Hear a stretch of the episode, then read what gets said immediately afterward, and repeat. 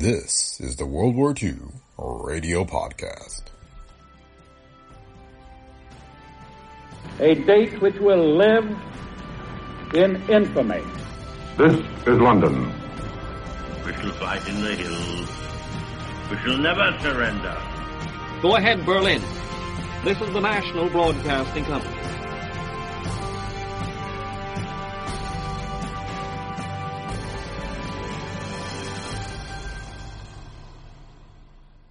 Welcome to the World War II Radio Podcast. Today we have President Franklin Roosevelt's fireside chat of May 27, 1941. In this talk, his 17th fireside chat, FDR predicts Nazi intentions to gain control of the Western Hemisphere. He also argues that freedom of the seas is essential to preventing German victory, and the support of Britain in their fight against the Nazis plays a pivotal role in preserving freedom. The World War II Radio Podcast is a Brick Pickle Media production. If you like the show, please leave feedback on Apple Podcasts, Spotify, or wherever you listen. You can also support the show by clicking on the link in the show notes and offering your financial support. Your donations help us to continue to produce the podcast, and thanks to those of you who have already donated. So thanks for listening, and enjoy today's episode of the World War II Radio Podcast.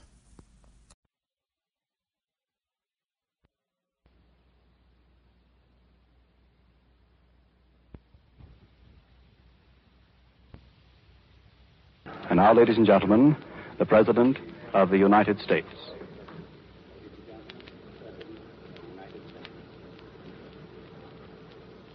My fellow Americans of all the Americas, my friends, I am speaking tonight from the White House in the presence of the governing board of the Pan American Union, the Canadian minister, and their families.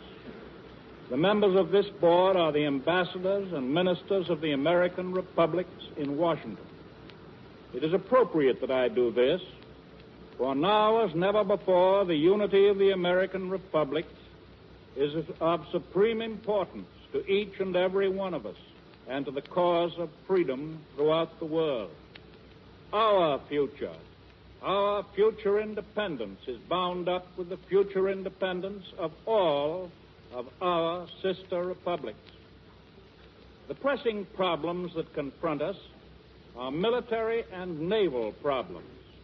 We cannot afford to approach them from the point of view of wishful thinkers or sentimentalists. What we face is cold, hard fact. The first and fundamental fact is that what started as a European war has developed as the Nazis always intended it should develop into a war for world domination. Adolf Hitler never considered the domination of Europe as an end in itself. European conquest was but a step toward ultimate goals in all the other continents.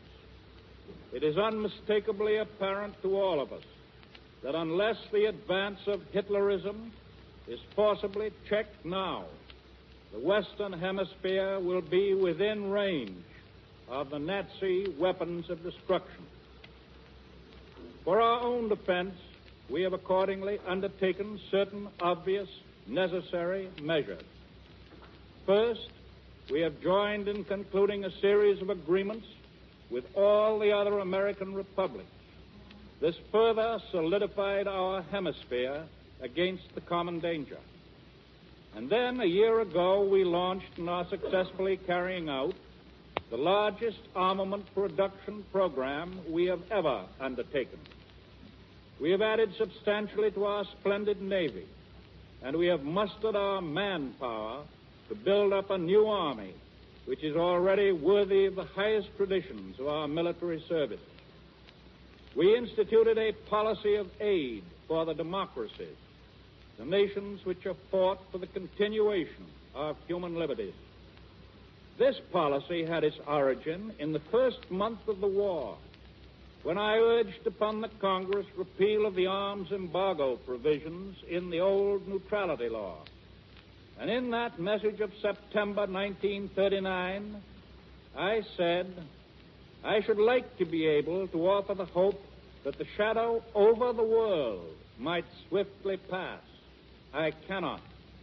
The facts compel my stating with candor that darker periods may lie ahead.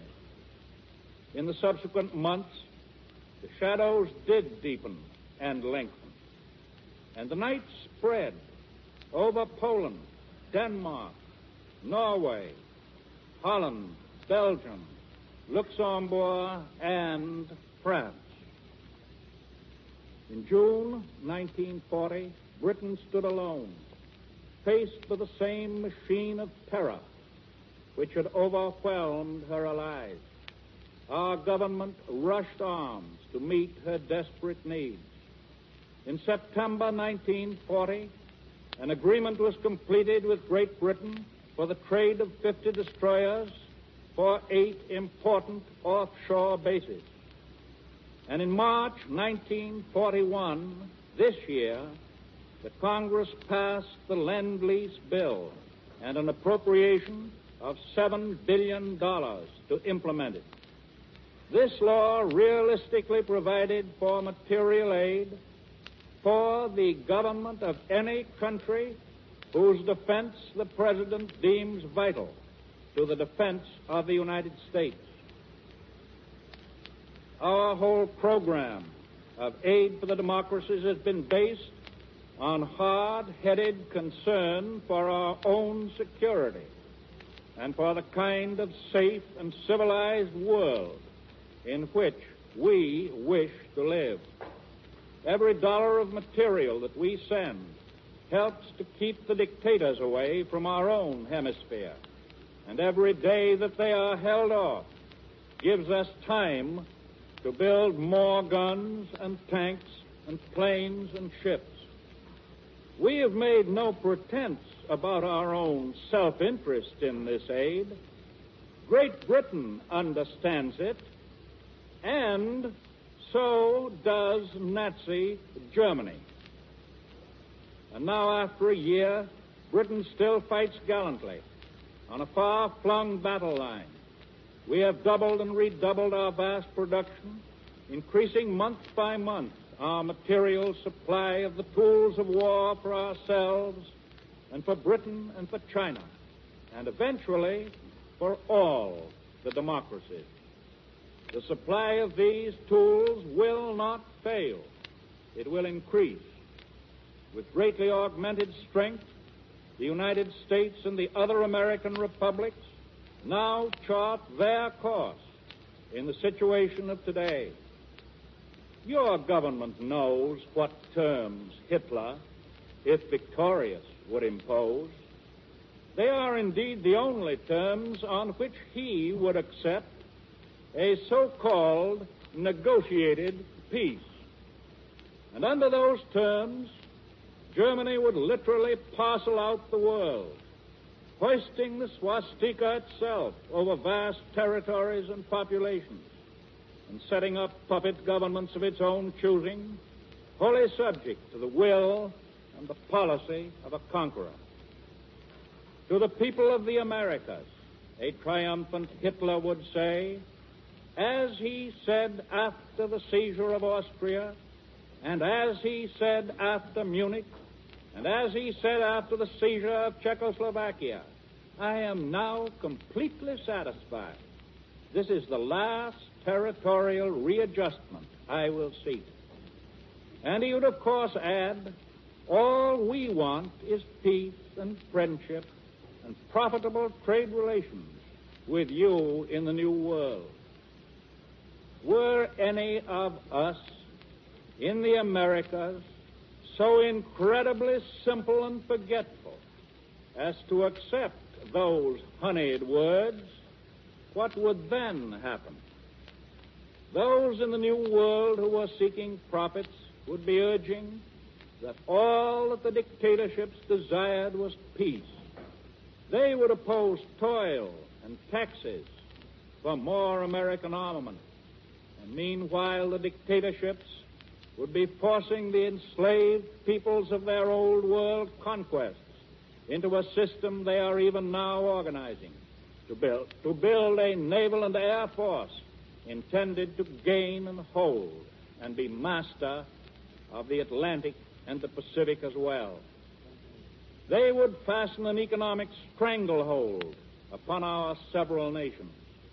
Quislings would be found to subvert the governments in our republics, and the Nazis would back their fifth columns with invasion if necessary. No, I am not speculating about all this. I merely repeat what is already in the Nazi Book of World Conquest. They plan to treat the Latin American nations as they are now treating the Balkans. They plan then to strangle the United States of America and the Dominion of Canada. The American laborer would have to compete with slave labor in the rest of the world. Minimum wages, maximum hours, nonsense. Wages and hours fixed by Hitler. The dignity and power and standard of living of the American worker and farmer would be gone. Trade unions would become historic relics and collective bargaining a joke. Farm income? What happens to all farm surpluses without any foreign trade? The American farmer would get for his products exactly what Hitler wanted to give. And the farmer would face obvious disaster and complete regimentation. Tariff walls, Chinese walls of isolation would be futile. Freedom to trade is essential to our economic life. We do not eat all the food we produce. We do not burn all the oil we can pump. We do not use all the goods we can manufacture. It would not be an American wall to keep Nazi goods out. It would be a Nazi wall to keep us in.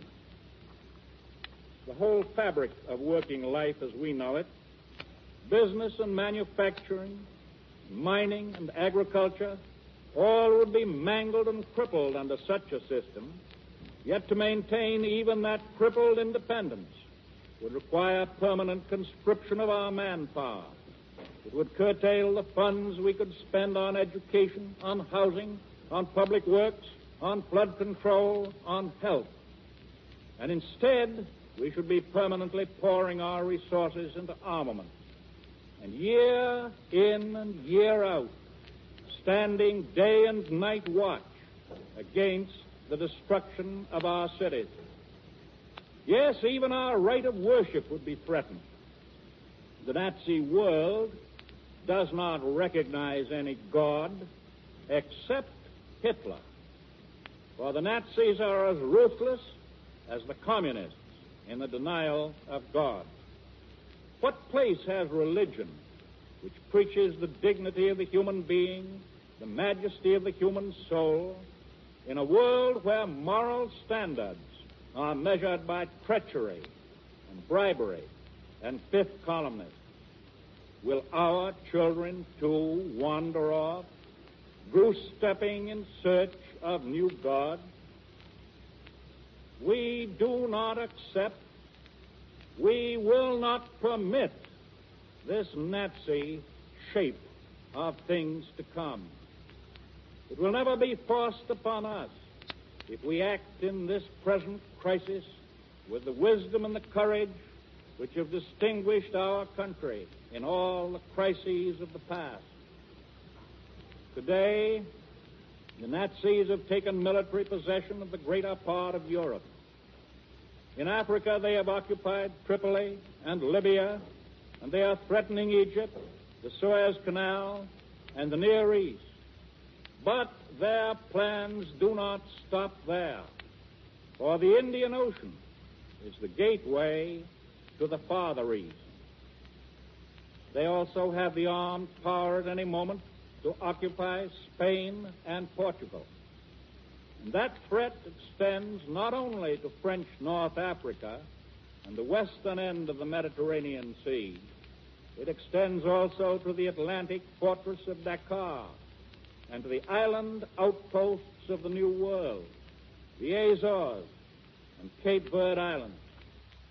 Yes, these Cape Verde Islands are only seven hours' distance from Brazil by bomber or troop carrying planes. They dominate shipping routes to and from the South Atlantic. The war is approaching the brink of the Western Hemisphere itself. It is coming very close to home. Control or occupation by Nazi forces of any of the islands of the Atlantic would jeopardize the immediate safety of portions of North and South America and of the island possessions of the United States, and therefore of the ultimate safety of the continental United States itself. Hitler's plan of world domination would be near its accomplishment today were it not for two factors. One is the epic resistance of Britain, her colonies, and the great dominions, fighting not only to maintain the existence of the island of Britain, but also to hold the Near East and Africa. The other is the magnificent defense of China, which will, I have reason to believe, increase in strength. And all of these together are preventing the Axis from winning control of the seas by ships and aircraft. The Axis powers can never achieve their objective of world domination unless they first obtain control of the seas. That is their supreme purpose today, and to achieve it, they must capture Great Britain. They could then have the power to dictate to the Western Hemisphere no spurious argument, no appeal to sentiment, no false pledges like those given by Hitler at Munich can deceive the American people into believing that he and his Axis partners would not, with Britain defeated, close in relentlessly on this hemisphere of ours. But if the Axis powers fail to gain control of the seas, then they are certainly defeated. Their dreams of world domination will then go by the board. And the criminal leaders who started this war will suffer inevitable disaster. Both they and their people know this. And they and their people are afraid. That is why they are risking everything they have, conducting desperate attempts to break through to the command of the ocean. Once they are limited to a continuing land war, their cruel forces of occupation will be unable to keep their heel on the necks of the millions of innocent, oppressed peoples on the continent of Europe. And in the end, their whole structure will break into little pieces. And let us remember that the wider the Nazi land effort, the greater is their ultimate danger. We do not forget the silenced people. Masters of Germany, those at least who have not been assassinated or escaped to free soil, have marked these silenced peoples and their children's children for slavery. But those people, spiritually unconquered, Austrians, Czechs, Poles, Norwegians, Dutch, Belgians, Frenchmen, Greeks, Southern Slavs, yes, even those Italians and Germans who themselves have been enslaved, will prove to be a powerful force in the final disruption of the Nazi system. All freedom, meaning freedom to live and not freedom to conquer and subjugate other peoples, depends on freedom of the seas. All of American history, North, Central, and South American history, has been inevitably tied up with those words, freedom of the seas.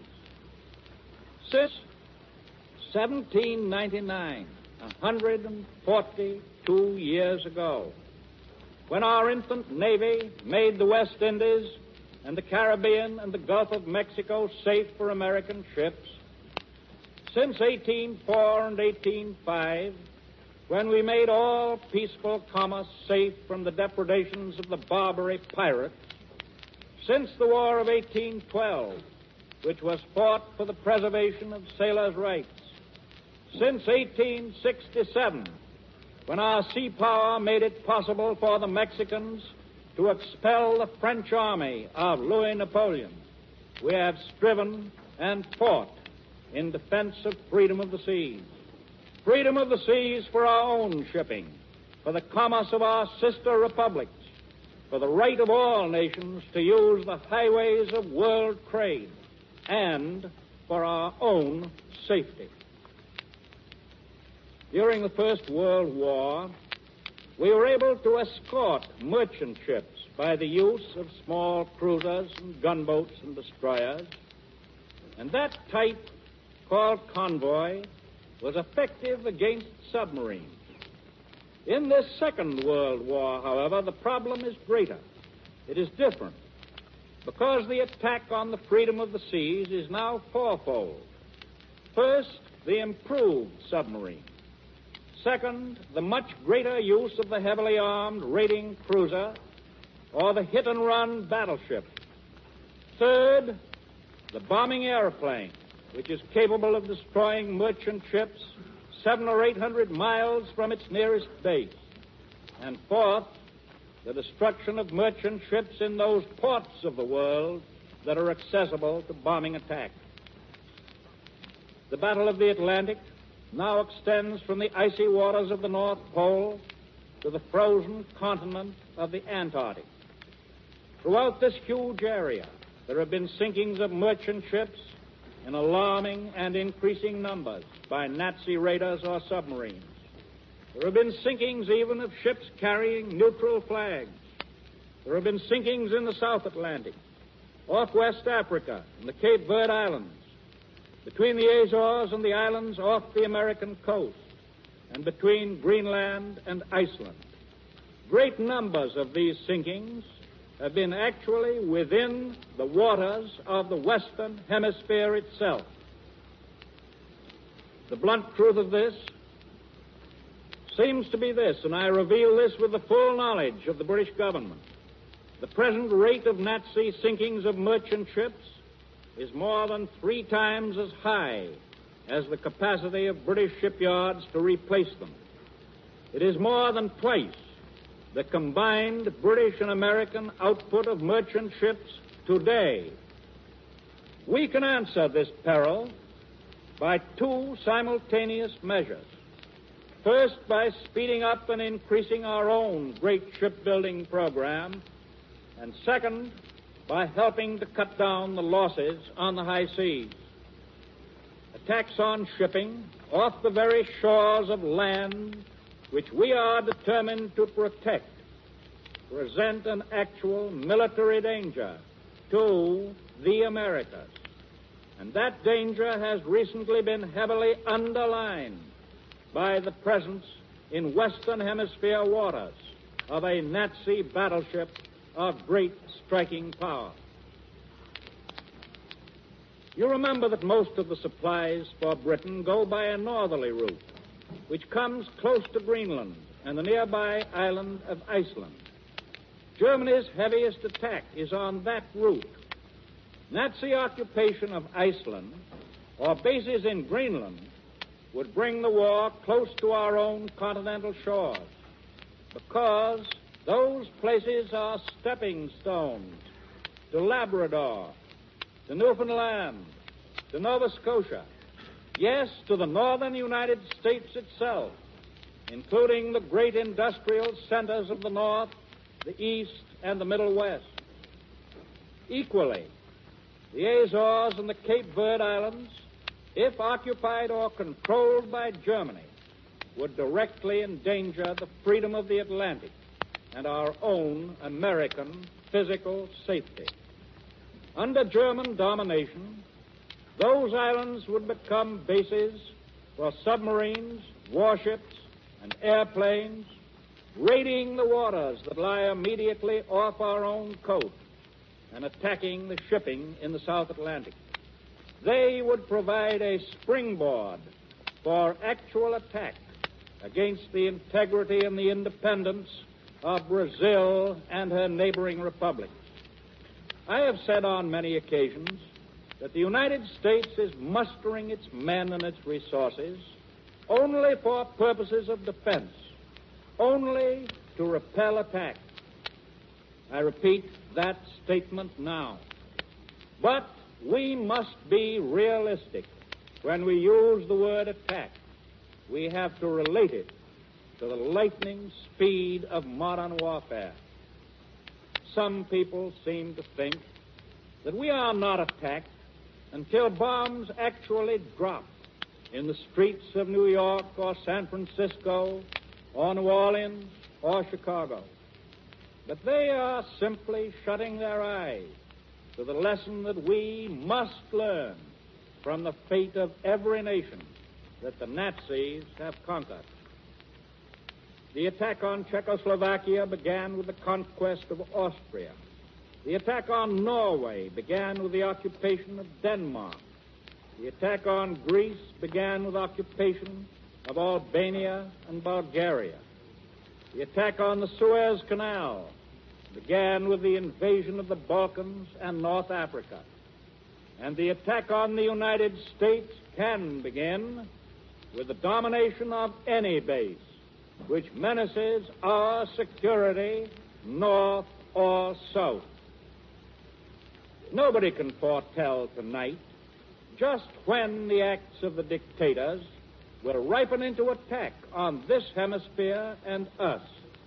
But we know enough by now to realize that it would be suicide to wait until they are in our front yard. When your enemy comes at you in a tank or a bombing plane, if you hold your fire until you see the whites of his eyes, you will never know what hit you. Our Bunker Hill of tomorrow may be several thousand miles from Boston, Massachusetts. Anyone with an atlas Anyone with a reasonable knowledge of the sudden striking force of modern war knows that it is stupid to wait until a probable enemy has gained a foothold from which to attack. Old fashioned common sense calls for the use of a strategy that will prevent such an enemy from gaining a foothold in the first place. We have accordingly extended our patrol in North and South Atlantic waters we are steadily adding more and more ships and planes to that patrol. It is well known that the strength of the Atlantic fleet has been greatly increased during the past year and that it is constantly being built up. These ships and planes warn of the presence of attacking raiders on the sea, under the sea, and above the sea. The danger from these raiders is, of course, greatly lessened if their location is definitely known. We are thus being forewarned. We shall be on our guard against efforts to establish Nazi bases closer to our hemisphere. The deadly facts of war compel nations for simple preservation to make stern choices it does not make sense, for instance, to say, I believe in the defense of all the Western Hemisphere, and in the next breath to say, I will not fight for that defense until the enemy has landed on our shores. If we believe in the independence and the integrity of the Americas, we must be willing to fight.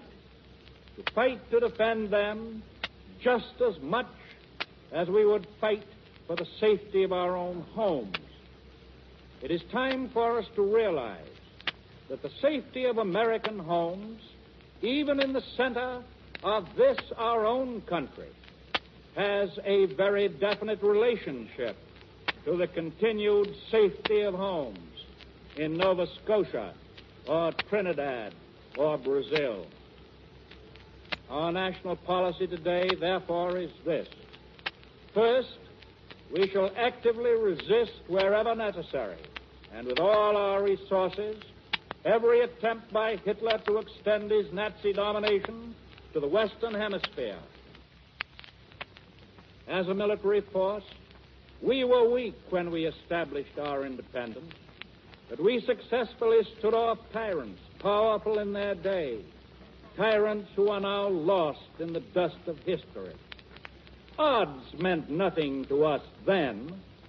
Shall we now, with all our potential strength, hesitate to take every single measure necessary to maintain our American liberty. Our people and our government will not hesitate to meet that challenge. As the President of a united and determined people, I say solemnly, we reassert the ancient American doctrine of freedom of the seas. We reassert the solidarity of the 21 American republics and the Dominion of Canada in the preservation of the independence of the hemisphere. We have pledged material support to the other democracies of the world, and we will fulfill that pledge. We in the Americas will decide for ourselves whether and when and where our American interests are attacked or our security threatened. We are placing our armed forces in strategic military positions. We will not hesitate to use our armed forces to repel attacks. We reassert our abiding faith in the vitality of our constitutional republic as a perpetual home of freedom, of tolerance, and of devotion to the Word of God. Therefore, with profound consciousness of my responsibilities to my countrymen and to my country's cause, I have tonight issued a proclamation that an unlimited national emergency exists and requires the strengthening of our defense to the extreme limit of our national power and authority. The nation will expect all individuals and all groups to play their full part without selfishness and without doubt that our democracy will triumphantly survive. I repeat the words of the signers of the Declaration of Independence.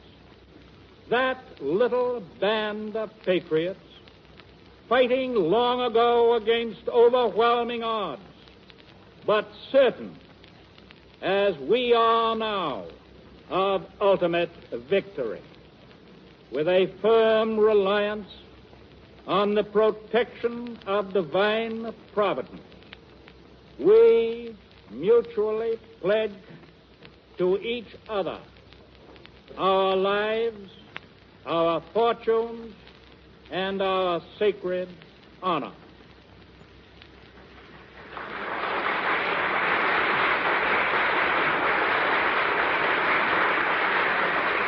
Ladies and gentlemen, the world has heard the President of the United States, who spoke tonight from the East Room of the White House, delivering the fireside chat was arranged after the cancellation of his remarks planned for the Pan American reception in honor of the President and Mrs. Roosevelt.